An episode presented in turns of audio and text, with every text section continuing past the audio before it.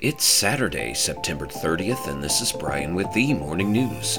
Give us five minutes and we'll give you the headlines you need to know to be in the know. Heavy rains flooded subways in New York City, shut rail lines to its northern suburbs, and turned its highways into rivers Friday in what has become the wettest day in the city since the remnants of Hurricane Ida hit the region in 2021. New York Governor Kathy Hochul declared a state of emergency for New York City, Long Island, and the Hudson Valley, directing state agencies to assist with resources as a storm inundated the tri state region.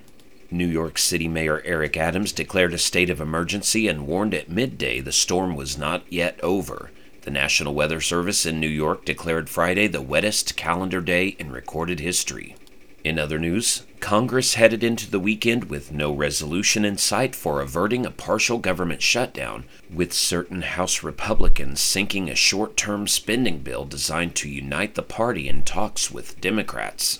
The setback left lawmakers considering last minute alternatives, including a clean continuing resolution that keeps government funding going for several weeks with no contentious elements like border funding or Ukraine aid attached. Such a plan could draw bipartisan support, but even floating the idea could trigger hardline holdouts to try to remove House Speaker Kevin McCarthy. We continue to work through to try to find a way out of this, McCarthy told reporters after a nearly three hour meeting Friday evening with House Republicans. The Senate was set to vote Saturday to clear another procedural hurdle on the road to passing its own continuing resolution by early next week. Around the world, a suspected suicide bomber blew himself up among a crowd of people celebrating the Prophet Muhammad's birthday in southwestern Pakistan on Friday killing at least 52 people and wounding nearly 70 others, authorities said, in one of the country's deadliest attacks targeting civilians in months.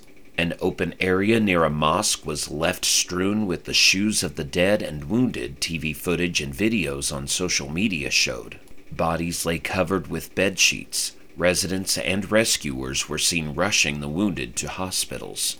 No one immediately claimed responsibility for the attack in Mastung, a district of Baluchistan province, but suspicion is likely to fall on the militant Islamic State group's regional affiliate, which has claimed responsibility for previous deadly bombings around Pakistan.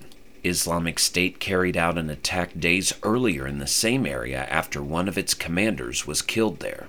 Back in the U.S., the Supreme Court on Friday agreed to decide whether state laws regulating content moderation practices of social media platforms violate the First Amendment, the latest of several cases the justices have taken to define the Constitution's reach into the digital world. Texas and Florida both passed laws to combat what they said were content policies that disproportionately muffled conservative voices through practices sometimes called shadow banning or deplatforming. Last year, federal appeals courts divided on whether the restrictions are constitutional.